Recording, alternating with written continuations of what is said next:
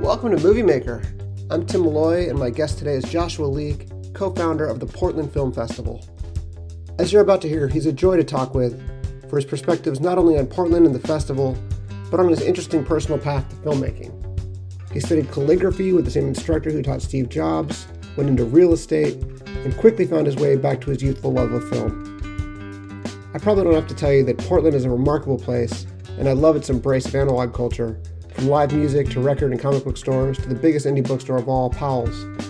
But as Josh told me, the festival is also making huge digital advances thanks to some help from Comcast.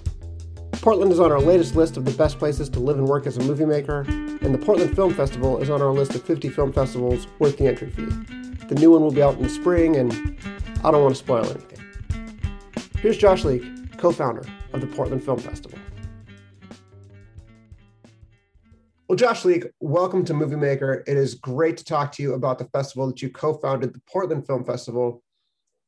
Before we get into that, I just wanted to talk about you, how you became a filmmaker and how you started your own festival years ago. From what I understand, you made a movie called Empties? Yeah, I think it goes back way before Empties. I was a kid that got left at home while his parents worked pretty much from 9 to 5. And I grew up watching movies and television, and I've always kind of had this love and passion for it. And unfortunately, my schooling wasn't necessarily a film school, but I did get some elements of film education at college and in high school that I later leaned on in the later years of my life. But yeah, Empties was really kind of this first documentary that I made that I got, a little bit more worldwide attention from it. Yeah. I saw a video where you talked about I believe it was your interview with Mercury, the local weekly up there. You made something like $30,000 in prize money in an incredibly short amount of time. Well, it was weird. I work in the real estate industry. So I deal with money, and I had a tenant come up to me and ask me to give him money to make a movie. And I was like, well, I won't give you the money, but I'll buy the film equipment you need. And so you won't necessarily have to pay for anything. It was a documentary. And, but I have this idea to shoot this short film for this contest. And it was for Siemens. And he's like, okay, I'll do that. You give me the equipment, I'll be a producer on the documentary, and he'll help me with this other project. So I wrote the script, he helped me shoot it. And I ended up winning, probably $10,000 to $15,000. I got first prize or second prize. And I did this little film about mass transit in Portland. And I took that money and I ended up making another kind of, contest. And yeah, I did end up winning about $30,000 within a year for making these little short films. And Empties went on to win Tropfest, which is a big Australian short film festival. They call it the largest short film festival in the world.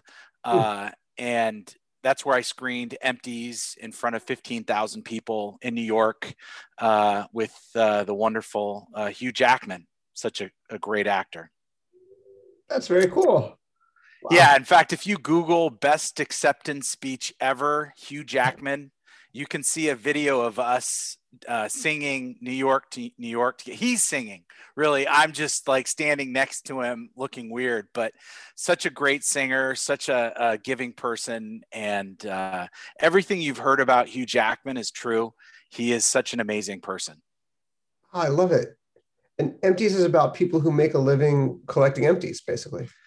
Yeah, it was really weird. I was one of the only documentaries at Tropfest that year. Most of them were narratives. I'd say some of the favorites had some famous actors in it.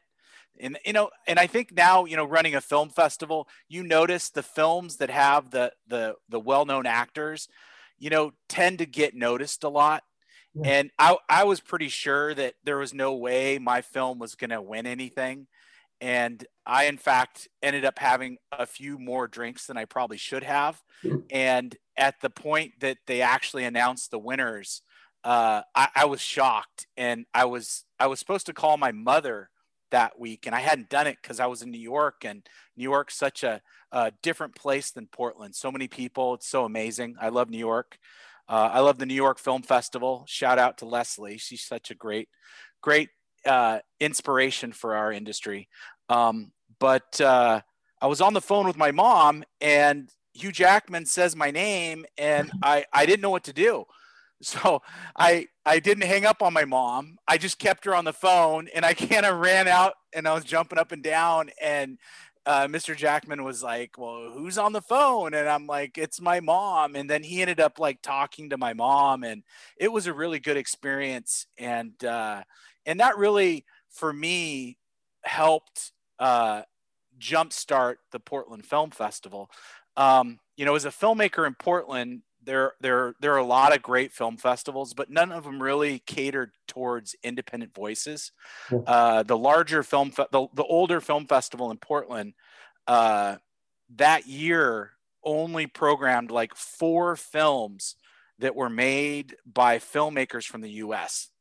And I felt that was kind of a small sampling, and a lot of my friends agreed. And that was kind of the auspice of us creating the Portland Film Festival, was there was really no opportunity for independent voices to be shown in Portland. And, we do have more theaters in Portland than any other city in the world within the core of the city, except for Paris. You can pretty much throw a rock and get close to a movie theater here in Portland. Now with the pandemic, of course, those are all closed, and we all support them as much as we can. But Portland is a movie town. And I've heard from my contacts at the studios that Portland has always been known as a place where a film will go and play forever. A good example is the Rocky Horror Picture Show has played in Portland continuously since its release. And it's true. So there's a lot of second run theaters here in Portland. So filmmakers who do end up making a good run here, if they get into that second run theater chain, you really can have a long screening time here, which, ends up meaning more for the bottom line and better for the filmmaker. Yeah. It seems like an incredibly livable city. I mean, I was there 2 or 3 years ago, and it was just apple picking, ice cream, coffee shops.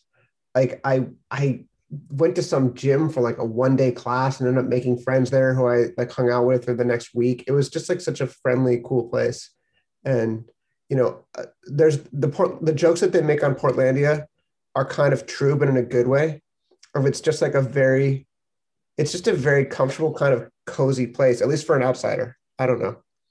Yeah. I was born and raised here. My grandmother was a librarian at the high school I got my first job at. I was a lifeguard, a swim instructor. And, funny story about my grandmother, marijuana and drugs are legal now in Oregon. It's kind of a big thing for us. We're trying to make it so that, we see a lot of drug issues in and around town, and we're just trying to make sure that those people get help. And by decriminalizing it, a lot of people are suggesting that will hopefully bring down the amount of robberies and criminality and so forth. But my grandmother, first time Portland Public Schools, some kid planted a marijuana plant at the Grant High School library, and my grandmother found it. That's the type of town we have. We're a bunch of rebels. I think you've heard about Steve Jobs, who went to Reed College. Sure. He was in Portland, and I actually took calligraphy from the same woman that taught Steve Jobs calligraphy. So it's so weird, but fonts and type, and there's just a lot of artists in Portland. And, although Portland has been in the news a lot lately for protests, for the smoke in the air, but Portland is a definitely livable city.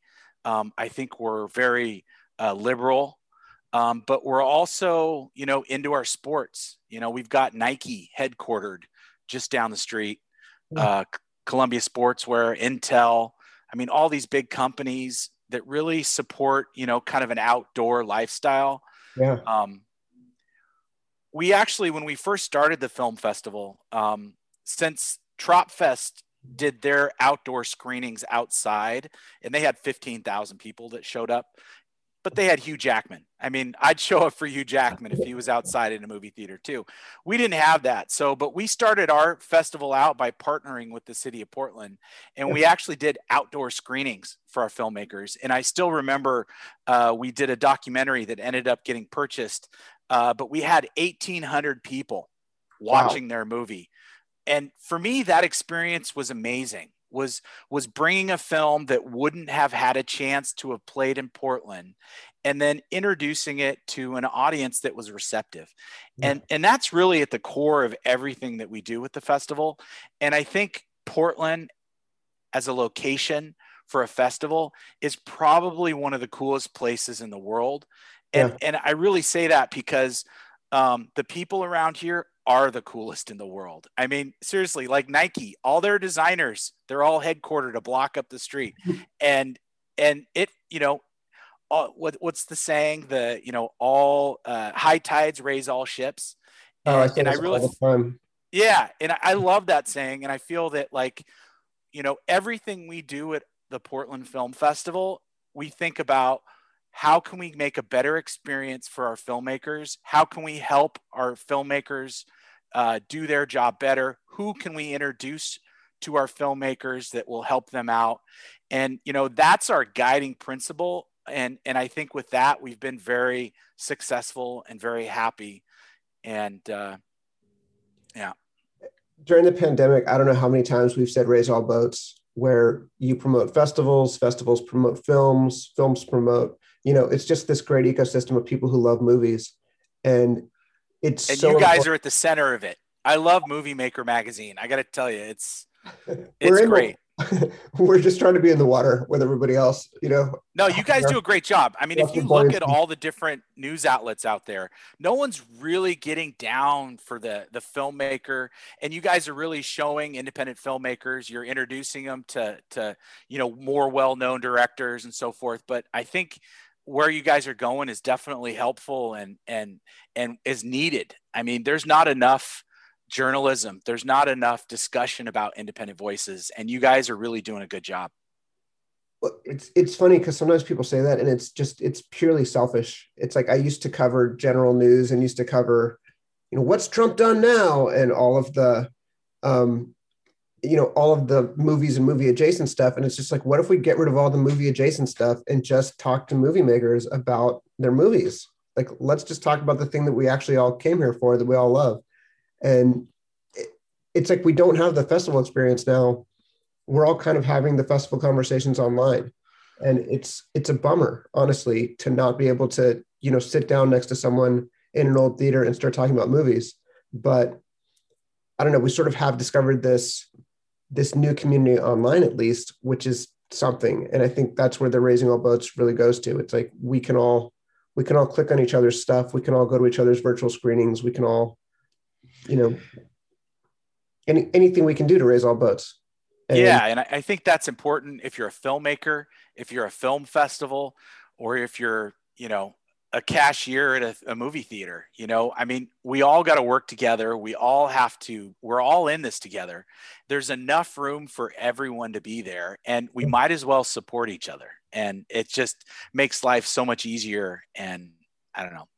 Yeah, I mean, when you said cashier at a cashier at a theater, I thought of Quentin Tarantino being a video store guy who then becomes the biggest director. And it's just, you know, I'm not saying everybody working at the video store is going to become the biggest director, but the person who's not interested in film is not going to become the biggest director. The person who doesn't really care isn't. Although you came from real estate, so I do have some questions about that. Like, well, yeah, but you know, I went to Portland State for design.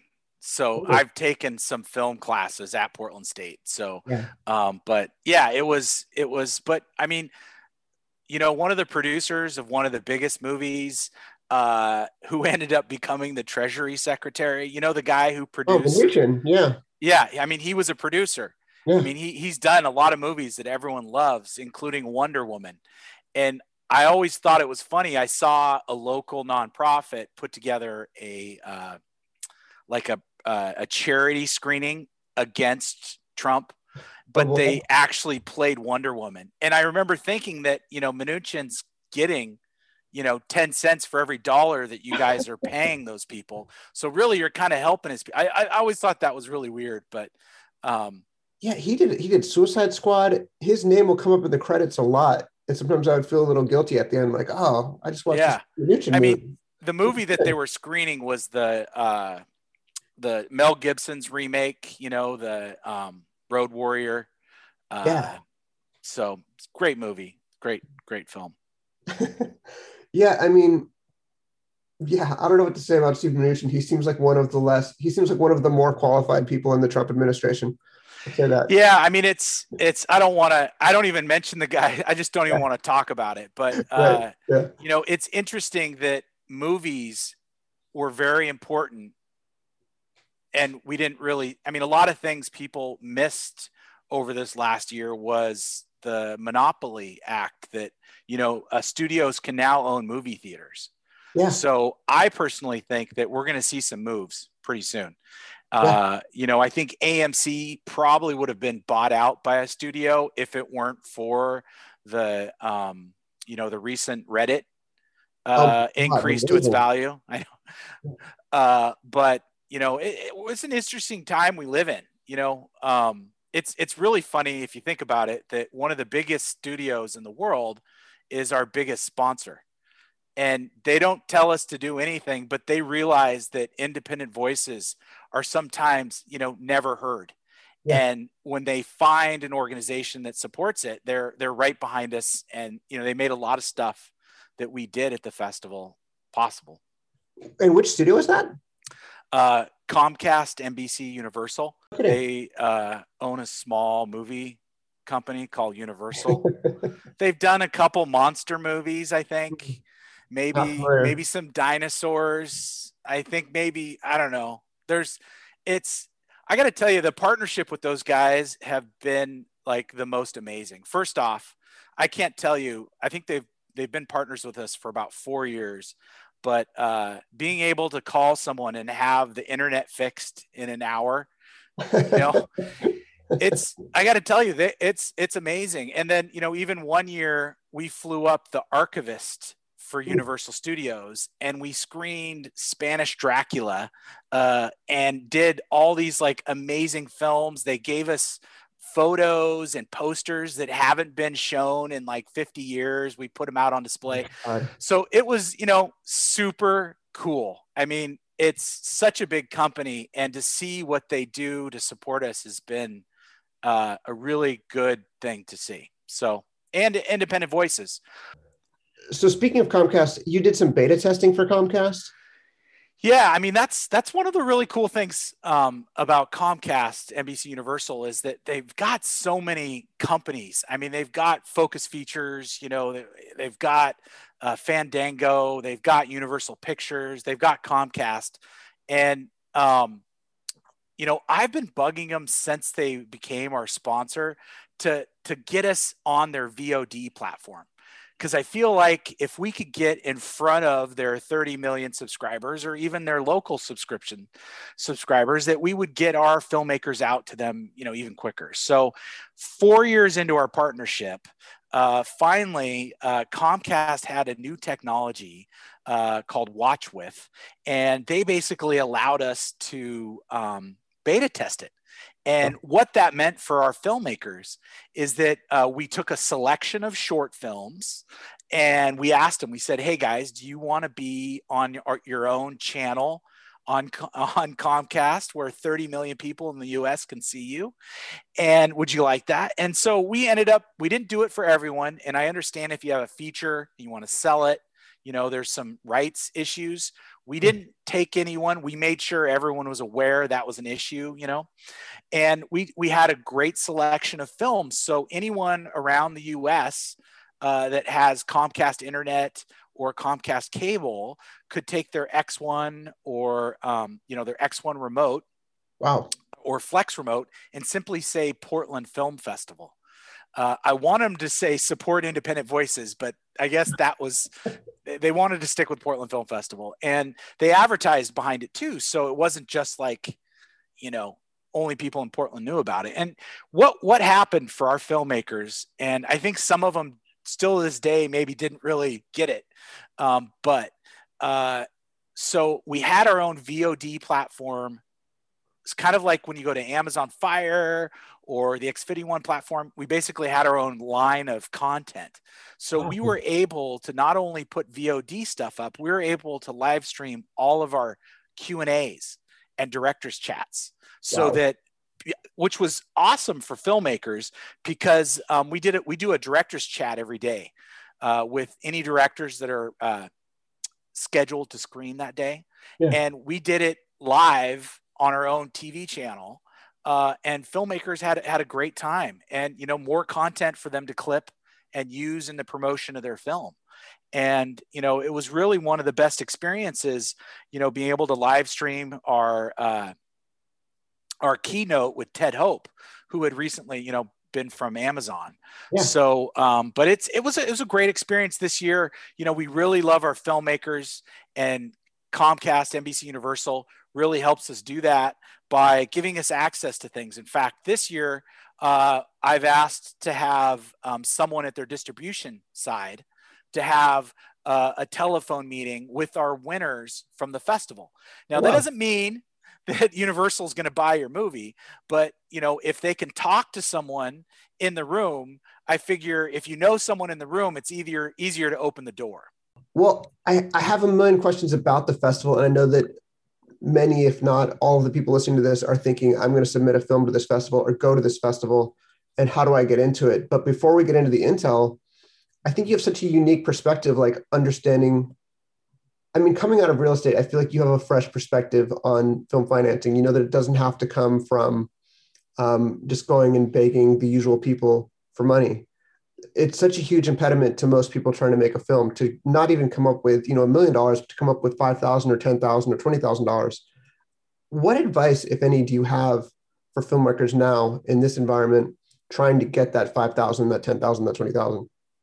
Well, you know, first off, I'd say, don't let the money ever stop you. Yeah. You should make the film that you want to watch, the film that you want to make, with what you have right now. Yeah. And there are some exceptions to the rule. In fact, I'm a filmmaker. As I said before, I'm working on a large adaptation right now of a book that I own with a partner from Chuck Palahniuk. I don't know if you're familiar with him. He did Fight Club. Of course. Yeah. So Portland, right? I'm working on a project right now with him. Chuck is amazing. Great supporter. Awesome. Does he still live in Portland? He does. Well, I probably shouldn't say anything about where he lives. His fans are pretty fun.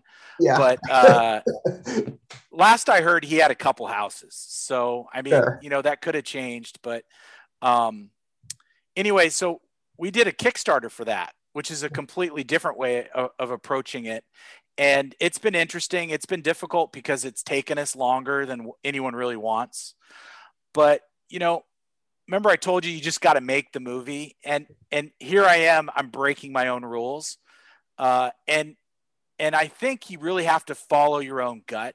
And we've had some actors and some partners that have come along that are types of actors and partners that you dream about.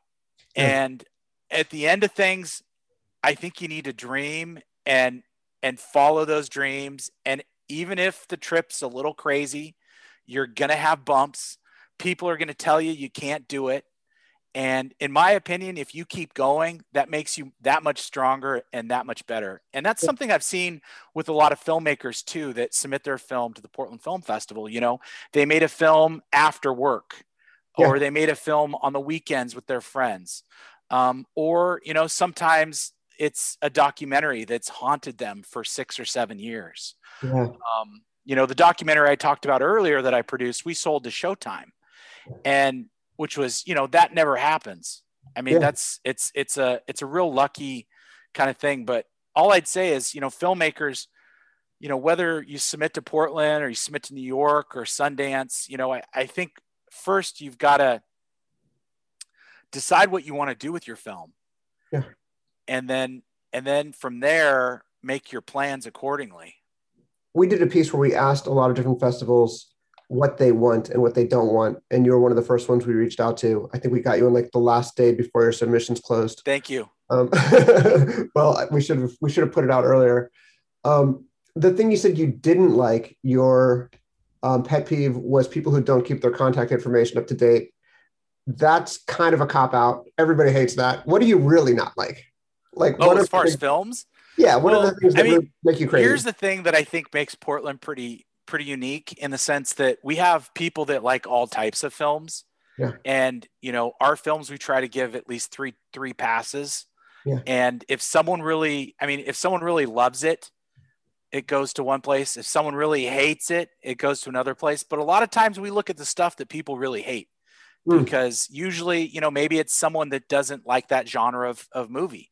Yeah. And, you know, we've experimented on how people, and I haven't talked much about this, so this is a scoop, but we've actually done, you know, we've done it where we assign people films, you know, filmmakers, other, you know, people that work in distribution, something like that. And that's great. You get one opinion, but we've also done focus groups where we put an ad out and we have a film club. So we'll end up getting like 30 or 40 people to come in, and we'll watch 30 shorts, and we'll have to end up buying people lunch and sometimes dinner and popcorn and cookies. And we basically all sit around, we watch movies, and people are like, you know, and we watch it until someone says, I absolutely love this film. And if we can get two other people that say that in the group, then we put it in our love section, and then that gets, you know, reviewed accordingly. So, I mean, we kind of do some weird ways to make sure that everyone gets a chance to be seen. And that's kind of, you know, what we do. Do they jump up during the screening and say, I love this film? Or is it like a... Yeah. It's one of the coolest things in the world. In fact, I think we posted some photos, but what we tell people is they signed a non-disclosure agreement. In payment, they get food. And it's good food, though, and, you know, drinks and so forth. And we just basically sit around. It's a big TV, you know, big 85-inch TV that we watch. Wow. And if someone loves it, we stop it, because we're like, you know, this person really is into it. So it's kind of a cool way to get people's reactions. And then we program it a little bit based off of our interests, too. But we never really tell people what those are, because we don't want people to pander us. Right. I mean, if you tell someone that we have an Indigenous Voices track, you know, we don't want them to do stuff that isn't, you know, true to their story. Let me add an Indigenous character who wasn't, or something. So we just don't really, I mean, you know, it just doesn't feel, I don't know. It just doesn't feel right. So we love every year exploring and finding things. We always lose stuff. We always lose films to the bigger festivals, which is nice.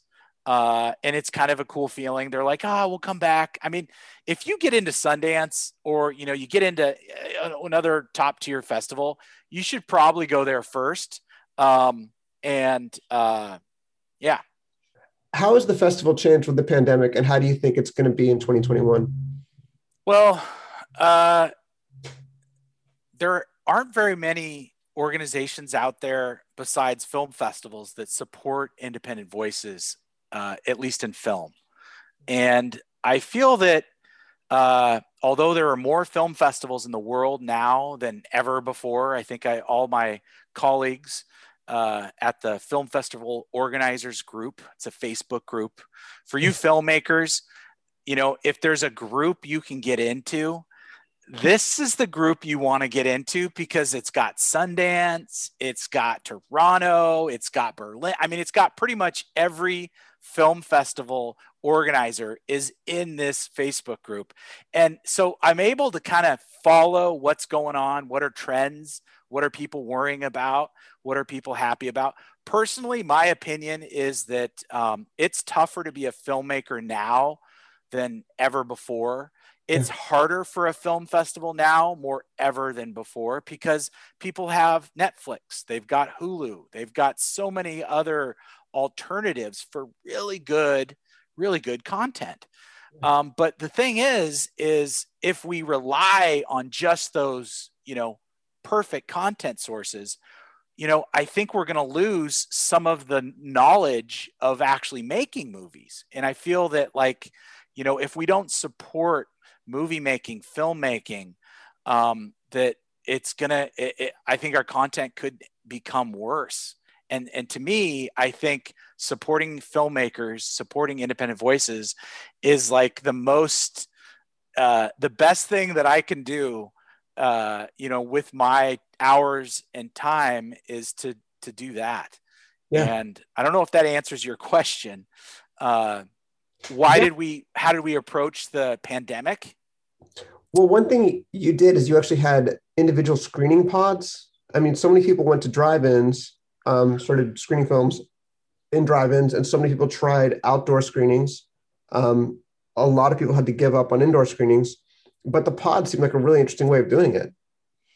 Yeah, you know, I should probably thank the Berlin Film Festival. I was in Berlin right before the COVID breakdown. And I was actually supposed to go to Spain for my birthday, had the whole thing planned, had a free hotel. I mean, it was just like, I was so excited.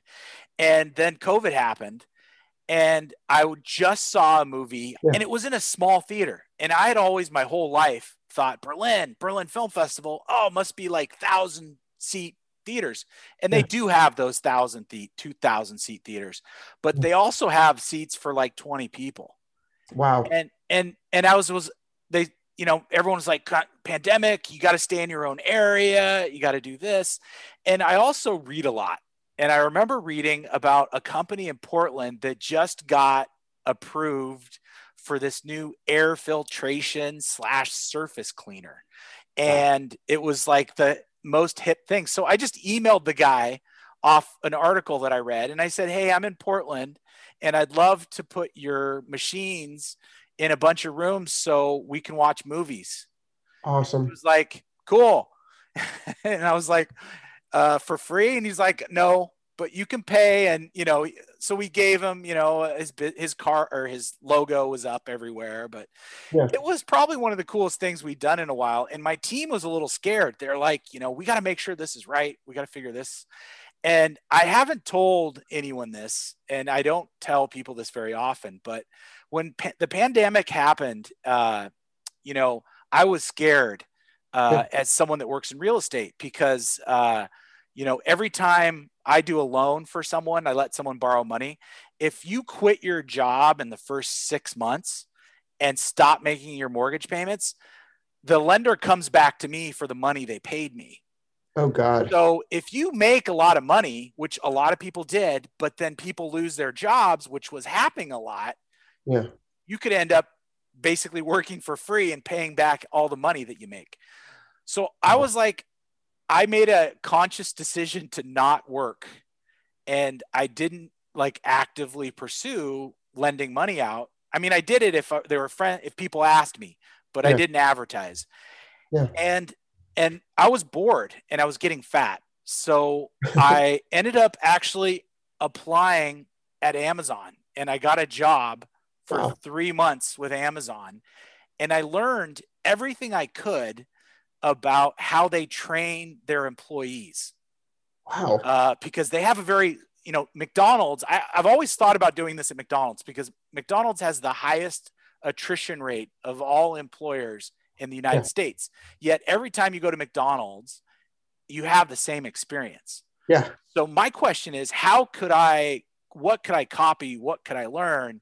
And what I learned from Amazon was it was the most diverse and cool employee workforce ever. The pay wasn't very good, but I did learn how they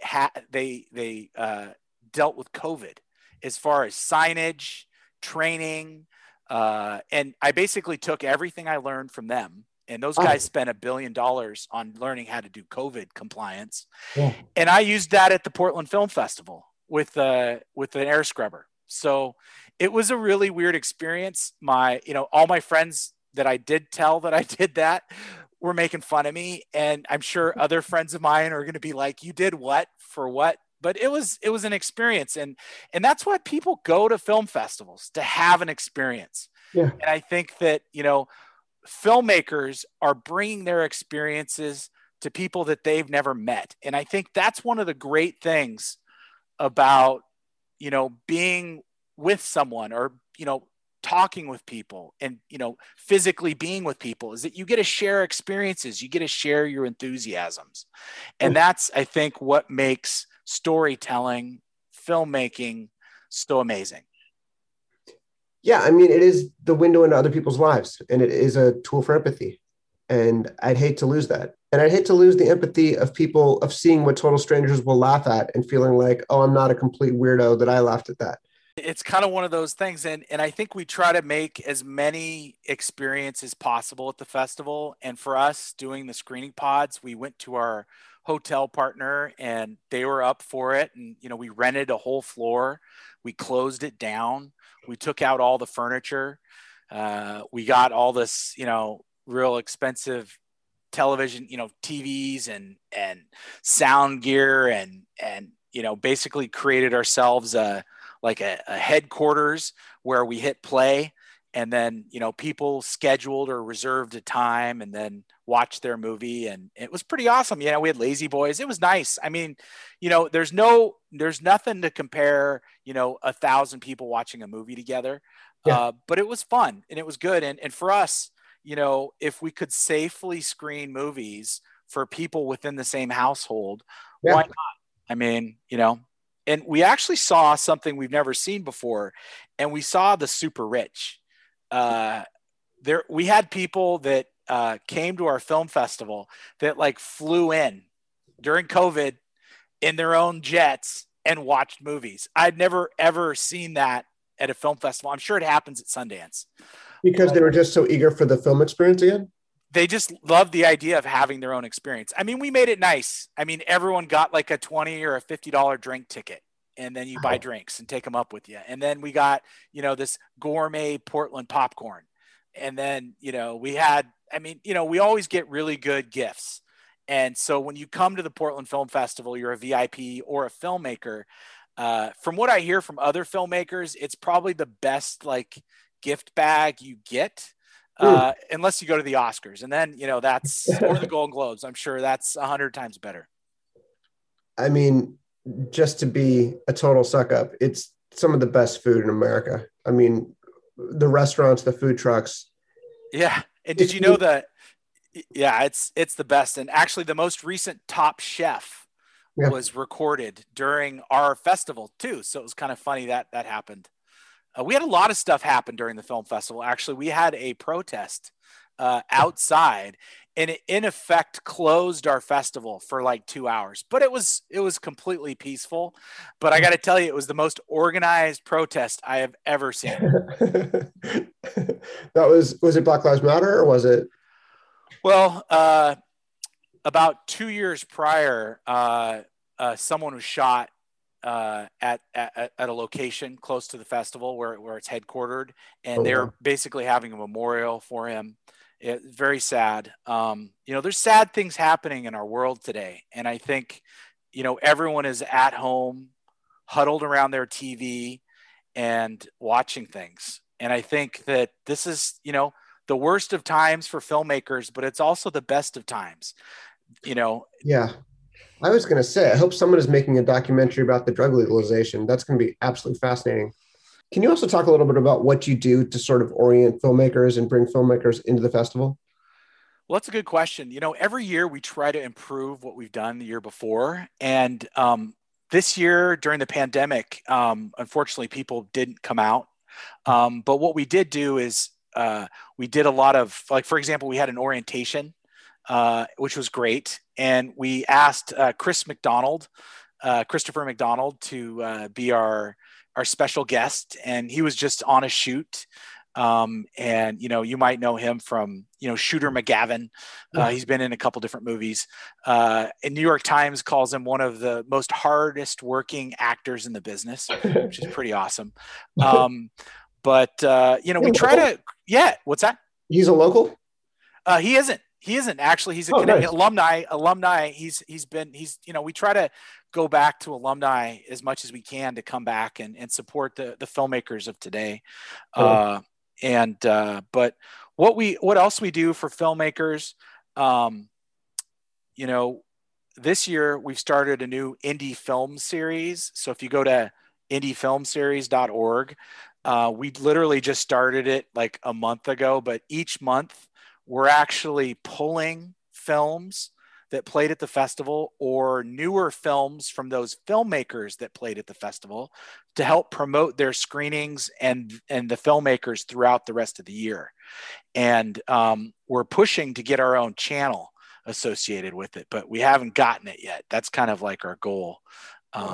But you know, anything we can do to support our alumni and our filmmakers is good in our book. You know, we normally, if this was a normal year, we have housing scholarships for people to come. Wow. We also do, we copied the Hamptons Film Festival. You know, the best film festivals copy other film festivals that do things right. And you take good things. Well, the Hamptons Film Festival, it's super expensive to get a hotel, to rent a place in the Hamptons. So they have a program where they go out and they find people in the Hamptons and they let you stay with them. So we copied that. And we actually have a homestay program. And at some festivals, we'll have like 100 people staying in people's homes, which is amazing. Obviously with COVID, this may change a little bit, but you know, there's something to say, I guess, at our film festival, we always have, I would say probably 90 to 95% of the filmmakers actually go to the festival. That's awesome. It does. It makes it, you know, it makes it fun. You know, we kick off the festival with a big like networking event. Usually we have 500 to 1,000 people show up. And a lot of filmmakers do their introduction there. They're able to meet people, kind of be the celebrity at the festival. And, you know, we try to fly in as many press as we can and industry insiders. So I love that you give so much credit to other film festivals, because I know a lot of other film festivals look to you for ideas to borrow. Can you say some of the best ideas that you've taken from other festivals? Well, I'd say that what I do is I try to go to as many film festivals as I can. And if you're a filmmaker, even if your film doesn't get in the film festival, you should go. And I'm going to tell you a secret that we don't tell people, but if you submit your film to the Portland Film Festival, you get a free pass to go.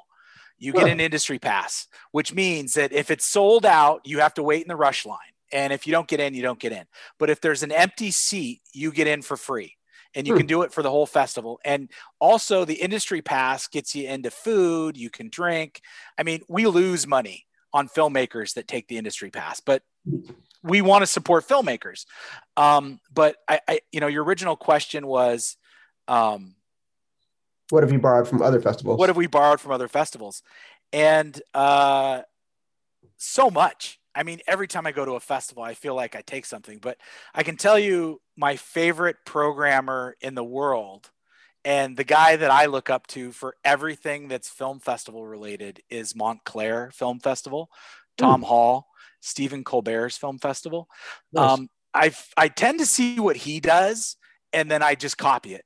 I mean, in my younger years, I used to want to think about what he does, but now I just know if you follow Tom Hall, you are probably correct in 100% of anything you do. And I say that because what have we copied from other film festivals? Well, let me tell you, I've copied the opening night and closing night parties from Tom Hall when he was at Sarasota. You know, he made it a big deal so that even though this is it's the last night or the first night of the film festival, people want to go there because it's fun. Yeah. You got to make it fun. So I'd say Tom Hall, I borrowed a lot from. Sundance, you know, Sundance is amazing. What I love about Sundance and what we've taken from them is the networking.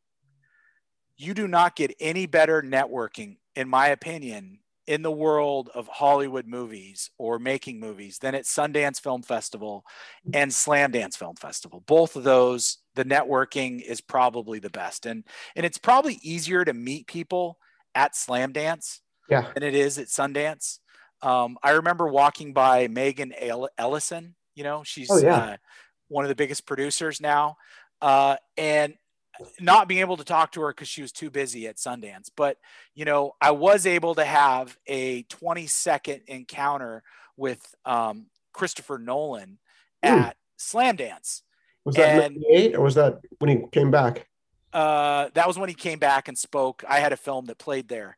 And I mean, just a very giving person. So, I mean, so Slamdance and Sundance both have this amazing networking, but Slamdance is more accessible and Sundance is maybe more established, but it's very similar. So it just depends on, you know, what doors get open for you. So another thing I stole from Slamdance or Sundance TV is they brought their filmmakers in every day and had them speak on like a panel. Yeah. Tom Hall did it.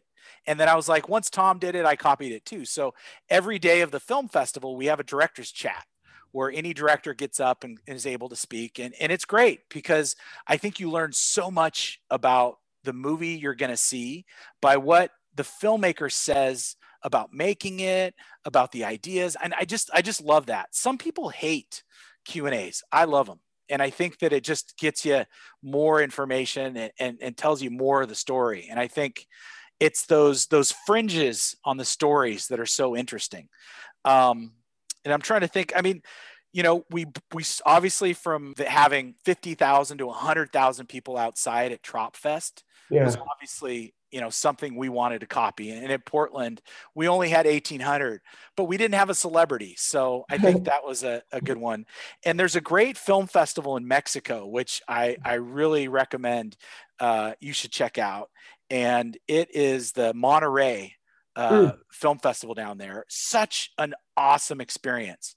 And it's part of their festival is in a art gallery that's been kind of moved. So to get to the movie theater, you have to like go through this maze. And the maze was so much fun that that year for the festival, we rented a warehouse and we built out 4 theaters and, you know, 2 workshop areas. And we built out our own theater for 2 weeks. Thanks to a partnership with a builder friend of mine, whose wife also volunteers with the festival.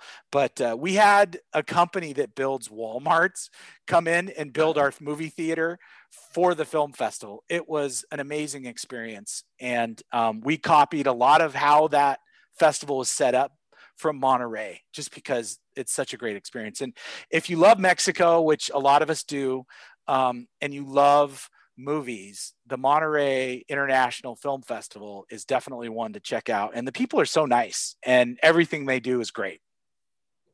Is that theater still there?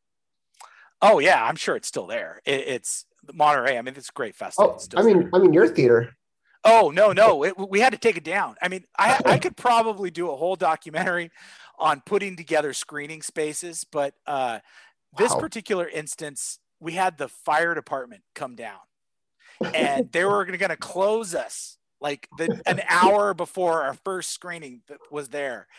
And we're like, we thought we did everything we needed to do. So then I went to him and I was like, okay, we'll just cancel the festival. I'm going to put a press release out. We're going to have some filmmakers that are angry. But he's like, no. All I need you to do is put this one strap up. So, you know, we spent $20 on a metal strap.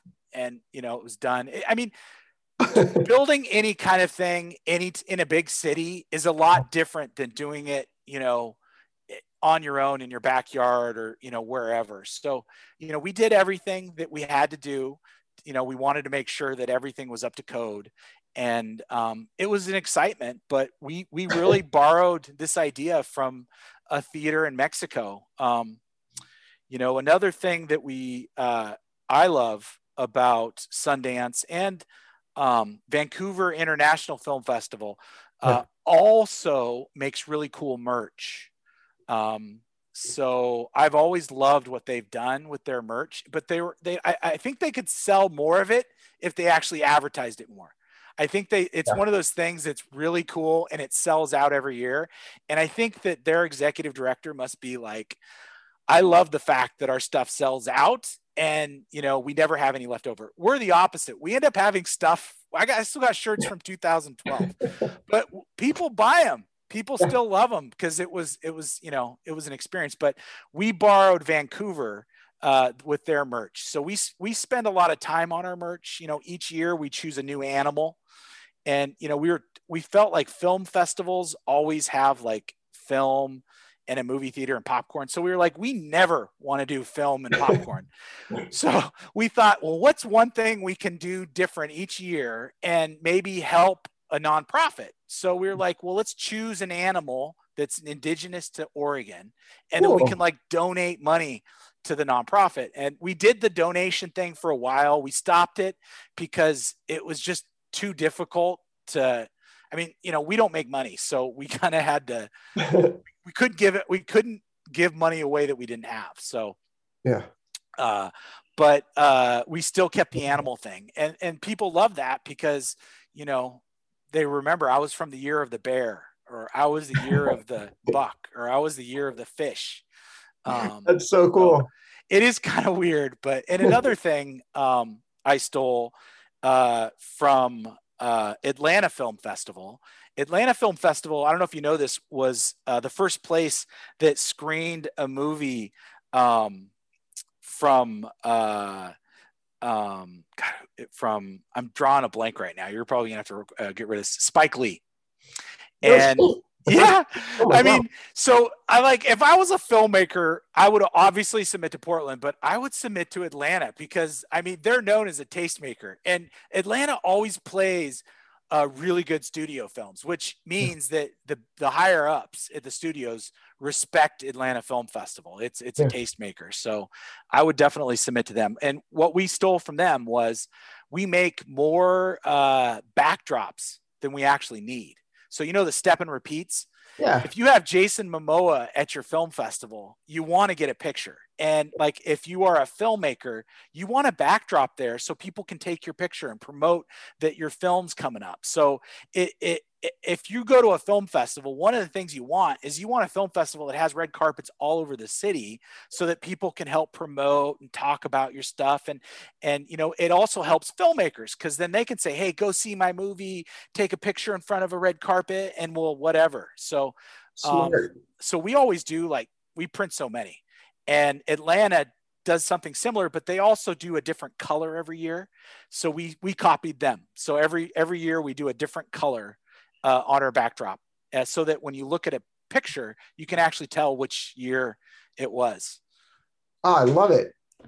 Yeah, this is probably TMI. I'm trying to think what else other filmmakers would like to know. Everyone just wants to know how to get in, and I think we've kind of hit that. I mean, make a great film. I'd say maybe you can ask me what's a good film. I mean, I can't really say it's my opinion, but yeah, I know that you like films about a wide range of different subjects, but is there any kind of thing that you like or don't like? Like, it makes me crazy if I'm watching a movie, if there's a long shot of nature, it's a personal pet peeve because I'm like, you're just shooting this because it's beautiful, or it may be like a symbolic thing that I'm not getting. Do you have anything like that? Do you have any pet peeves like that? Do you have any things that you really like in general? I interviewed the director of submissions at Sundance at a conference a couple years ago, and he's still there. And he told me that Sundance every year makes a list of things that they see and more than like 10 or 20 movies. Wow. And if they see it, they try to exclude it. And, you know, like that's, yeah, you know, a dog dies in the first 2 minutes. I think that's one of them. Right. The second one is there's a, you know, a clock next to the bed and someone turns it off. So he went on and told me all those things. And, you know, some of my favorite movies have those things. So, I mean, I don't think we really have a film that we don't like. I mean, we even almost played a 6-hour movie this year. Yeah. And the only reason why it didn't go is because it was 6 hours. And and I really wanted to do it. But our programming team is made up of a group of people that love a different type of movies. So it's not just everyone that loves music videos. We love music videos. I mean, it's experimental, documentary, narrative, shorts. I'd say we also play more short blocks than any other festival. For us, we feel that like these are the experimental grounds. To us, this is the most interesting because it's like these are the people that are honing their craft. They're starting a story that could end up being a feature that could win an Oscar. I mean, how many times have we seen shorts that have gone on to features? Yeah. So we tend to play a lot of shorts, but features as well. I mean, I don't think there's really anything that we say no to. Yeah. And it just depends on what connects. That was Joshua Leake, co-founder of the Portland Film Festival, dropping a lot of intel about Portland, about his festival, and about a lot of other festivals. If you have a film you're thinking of submitting, first, congratulations. And second, I think there are a lot of good tips there. Thank you so much for listening. You can visit us anytime at moviemaker.com. You can also read Movie Maker magazine out on newsstands now. Our best places to live and work as a movie maker feature is in that issue, and it includes, yes, Portland, Oregon. Thank you again. I'll see you very soon. I hope you have a wonderful rest of your day, and you know what? Entire life. Why leave it out a day? See you soon. Thank you.